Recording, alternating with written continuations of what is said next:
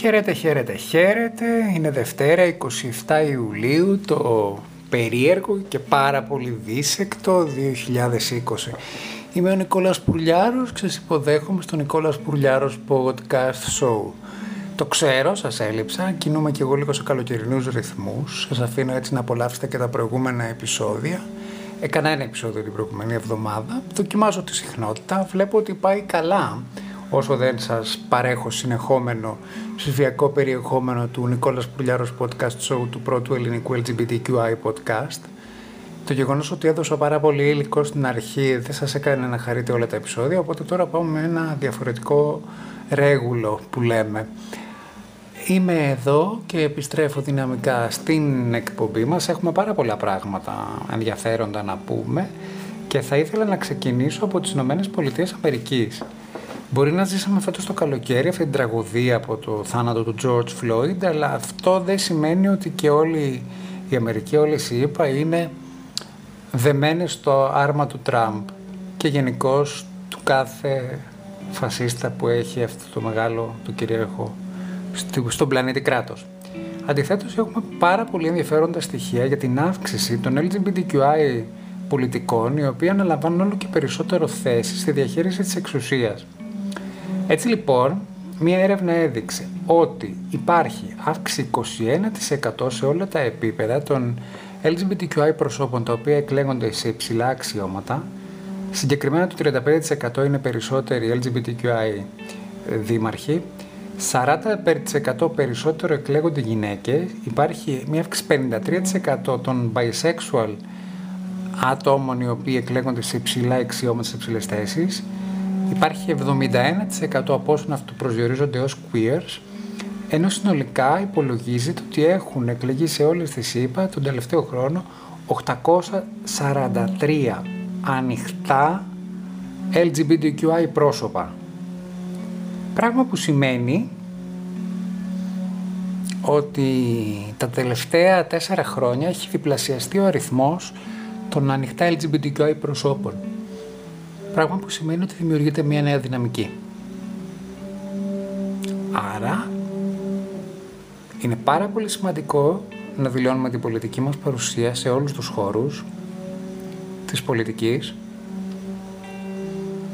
Στην Ελλάδα γίνεται ένα τεράστιο λάθος. Υπάρχει μια πολύ συγκεκριμένη πολιτική εκμετάλλευση από ένα συγκεκριμένο κόμμα, το οποίο ψεύτικα προασπίζεται ότι υποστηρίζει την LGBTQI agenda, αλλά ουσιαστικά το μόνο που κάνει είναι ότι υφαρπάζει την gay ψήφο, την LGBTQI ψήφο, την έχει καταβροχθήσει για την ακρίβεια θα έλεγα, ενώ επί της ουσίας δεν έχει κανένα ενδιαφέρον. Ή, εν πάση περιπτώσει, το ενδιαφέρον του είναι προσχηματικό. Είναι για ψηφαλάκια. Η άποψή μου είναι σταθερή και μία. Η LGBTQI κοινότητα πρέπει να βρίσκεται παντού σε όλα τα κόμματα. Λυπάμαι που κάποια κόμματα της ακραίας αριστεράς, κοινοβουλευτικά πάντα μιλάω, δεν με ενδιαφέρει το τι γίνεται έξω από την, το κοινοβούλιο, δεν επιτρέπουν LGBTQI πρόσωπα, όπως το κουκουέ, και νομίζω ότι ε, από την άλλη πλευρά υπάρχει καχυποψία και ομοφοβία από την πλευρά της δεξιάς και της λαϊκής δεξιάς υπάρχει ρατσισμός και φασισμός. Εγώ υποστηρίζω ότι τα LGBTQI πρόσωπα πρέπει να είναι παντού. Και φυσικά υποστηρίζω ότι πρέπει να προσέχουμε πώς ψηφίζουμε και να μην στέλνουμε τη χάρπαστα πρόσωπα στη Βουλή.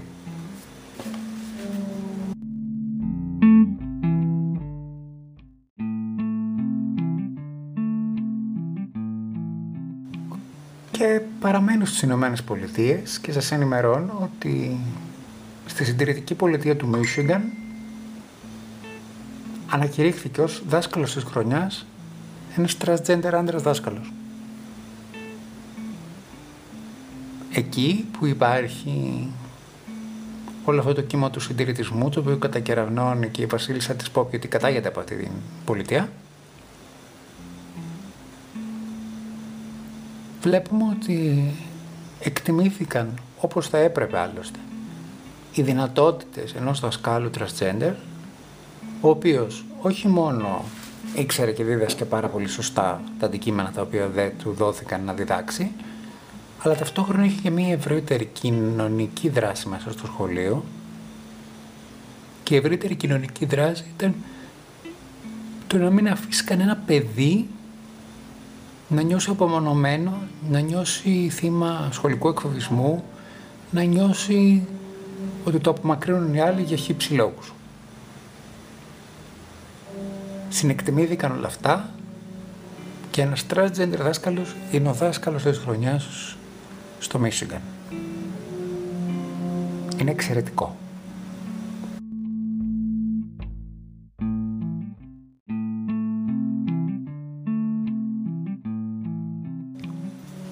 Και αφού σας την ανέφερα τη βασίλισσα της Pop, ας πω αυτή την είδηση την οποία σχεδίαζα τελευταία, να την πω τρίτη, γιατί έχει και τη δική της ιδιαίτερη σημασία.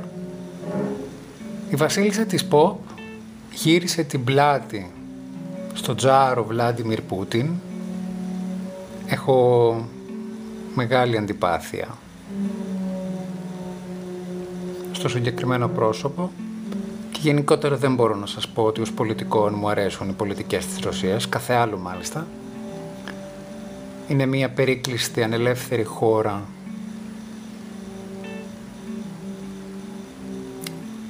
με λιπέστατες δημοκρατικές ελευθερίες, με λιπέστατη δημοκρατία μάλλον, δεν υπάρχουν δημοκρατικές ελευθερίες. Αναρωτιέμαι όλοι αυτοί οι Έλληνες δικαιωματίες της αριστεράς που ανήκουν στην LGBTQ κοινότητα πώς υποστηρίζουν το ρωσικό παράγοντα, δικαίωμά τους. Δεν ξέρουν πιθανότατα, αλλά δεν θα ασχοληθώ με αυτό. Η Μαδόνα λοιπόν γύρισε την πλάτη στον Βλάντιμιρ Πούτιν γιατί; Το 2012 σε μια συναυλία της περιοδίας MDNA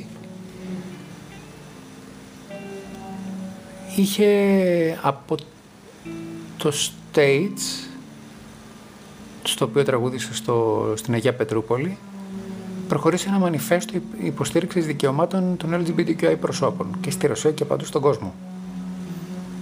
Στη Ρωσία με νόμο αποχωρεύεται η διακήρυξη και η δημόσια παρουσία LGBTQI προσώπων απαγορεύεται το να βγει κάποιος και να κάνει μια μικρή οργάνωση, μια μεγαλύτερη, να μιλήσει για τα LGBTQI δικαιώματα. Συλλαμβάνεται και έχει νομική και ποινική αντιμετώπιση. Η τώρα λοιπόν δεν φοβήθηκε. Υποστήριξε τα γκέι δικαιώματα με δικό της μανιφέστο ανάμεσα στα τραγούδια της και αυτά. Έκανε κόσμο να σηκώσει τη σημαία του ουράνιου τόξου, να φορέσει αντίστοιχες μπλούζες. Και γενικότερα έγινε ένα πάρα πολύ ωραίο γκέι καλλιτεχνικό στιγμιότυπο. Ένα πάρα πολύ ωραίο LGBTQI. Συναυλιακό στιγμιότυπο. Φυσικά τα μάτια και τα αυτιά του Πούτιν είναι παντού και της επέβαλαν ένα πρόστιμο ένα εκατομμύριο δολάρια. Γιατί υποστήριξε την LGBTQI κοινότητα. Κάτι που η Μαντόνα το κάνει από τότε που ξεκίνησε. Αλλά εντάξει, τα ρωσικά μυαλά είναι Δεν θα σχολιάσω. Και φυσικά η Μαντώνα έκανε αυτό που έπρεπε. Σαν την αξιοπρεπέστατη σκύλα της LGBTQI κοινότητας, του γύριζε την πλάτη και του είπε «Όχι, εγώ δεν πληρώνω ούτε σεν». Οχτώ χρόνια μετά, ο Πούτιν ακόμη περιμένει.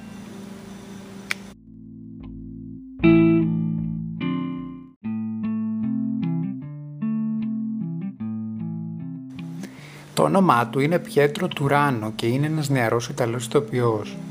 Πρωταγωνιστή σε μια νεανική Ιταλική σειρά που λέγεται Scam Italia, η οποία προβάλλεται μέσα από το Netflix. Ο Πιέτρο πριν από μερικές μέρες έζησε ένα περιστατικό ακραίας ομοφοβίας. Ο Πιέτρο υποδύεται μια γκέι προσωπικότητα στη σειρά και είναι και ο ίδιος γκέι. Το έχει δηλώσει δημόσια εδώ και καιρό. Περπατούσαν λοιπόν με τον σύντροφό τους σε ένα πάρκο στη Ρώμη και ήρθαν κάποια, κάποια πιτσιρίκοι, κάποιοι πιτσιρικάδες αντίστοιχα στις ηλικίες 19-20 ετών και τους ζητήσαν να φωτογραφηθεί μαζί του, γιατί είναι γνωστός το Scam Italia. Η σειρά κάνει πάρα πολύ μεγάλη επιτυχία στην Ιταλία. Φωτογραφήθηκε λοιπόν με όλους, έναν προς έναν, για selfie κτλ. Και, Και αφού το απομακρύνθηκε με τον σύντροφό του λίγο, το γκρουπ αυτό των ανθρώπων άρχισαν να τον φοβάζουν αδερφή-αδερφή. Φυσικά δεν το άφησε να πέσει κάτω. Γύρισε, τους αντίκρισε και είπε ναι, είμαι αδερφή. Και τους πλησιάζει, άρχισε να ρωτάει γιατί το έλεγαν όλο αυτό. Φυσικά ή τον γκρουπ των πιτσιρικάδων είπαν να όχι, δεν το είπαμε για σένα. Τα γνωστά όλοι αυτοί που λένε αυτές τις δικαιολογίες. Και πραγματικά ο ίδιος το ανακοίνωσε στο, στα social media του, λέγοντας ότι αυτό είναι μια μεγάλη μορφή κακοποίησης. Είπε και λίγο από την προσωπική του ιστορία. Σκέφτη, σκέφτομαι λίγο όλους αυτούς τους ανθρώπους σαν εμένα, οι οποίοι μεγαλώσαν στην επαρχία, ασφικτίουσαν μέσα στα σύνορα του συντηρητισμού, κάναν μεγάλες προσπάθειες για να φύγουν να πάνε στις μεγάλες πόλεις και εκεί που είπαν ότι πήγα στη μεγάλη πόλη και εκεί που βλέπεις ότι πάει καλά η δουλειά σου και ότι έχεις και ένα σύντροφο και ότι προσπαθείς ρε παιδί μου να φτιάξεις τη ζωή σου ξαφνικά έρχεσαι αντιμέτωπο πάλι, αντιμέτωπος πάλι με το τέρας. Δεν σε αφήνει πουθενά αυτό το πράγμα. Και η αλήθεια είναι αυτή, έχω να σας πω. Η ομοφοβία είναι παντού. Και το θράσος είναι παντού. Πριν από χρόνια ήμουν με έναν φίλο στον Γκάζι και του κάνα μια φωτογράφηση για μια θεατρική αφήση.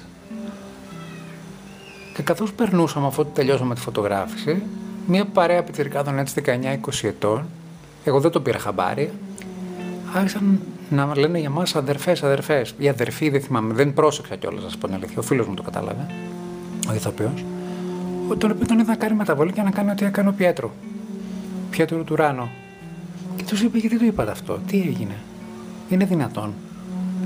Φυσικά τότε ο φίλος τους ξεπρόστιασε λίγο. Ήταν δύο πιτσιρικάδες με δύο πιτσιρίκες. Το κάνατε αυτό για να δείξετε πόσο ισχυροί γκόμενοι είστε στα κορίτσια. Που και αυτό παίζει ένα ρόλο, έτσι. Να μην λέμε ψέματα.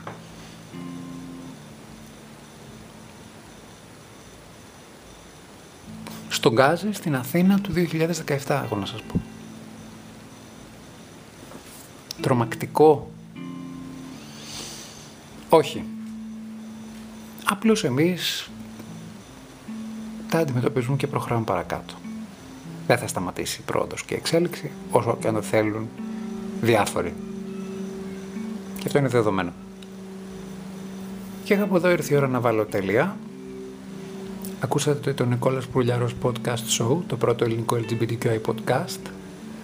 Είμαστε μια ανάσα από τις 1600 ακροάσεις, αδυνατό να το πιστέψω. Φτάσαμε τα 70 επεισόδια και είμαστε κοντά στις 1600 ακροάσεις. Μας ακούτε από το Anchor, από το Google Podcast, από το Spotify, από το Apple Podcast, από το Pocket Cast, από το Radio Breaker, από το Castbox,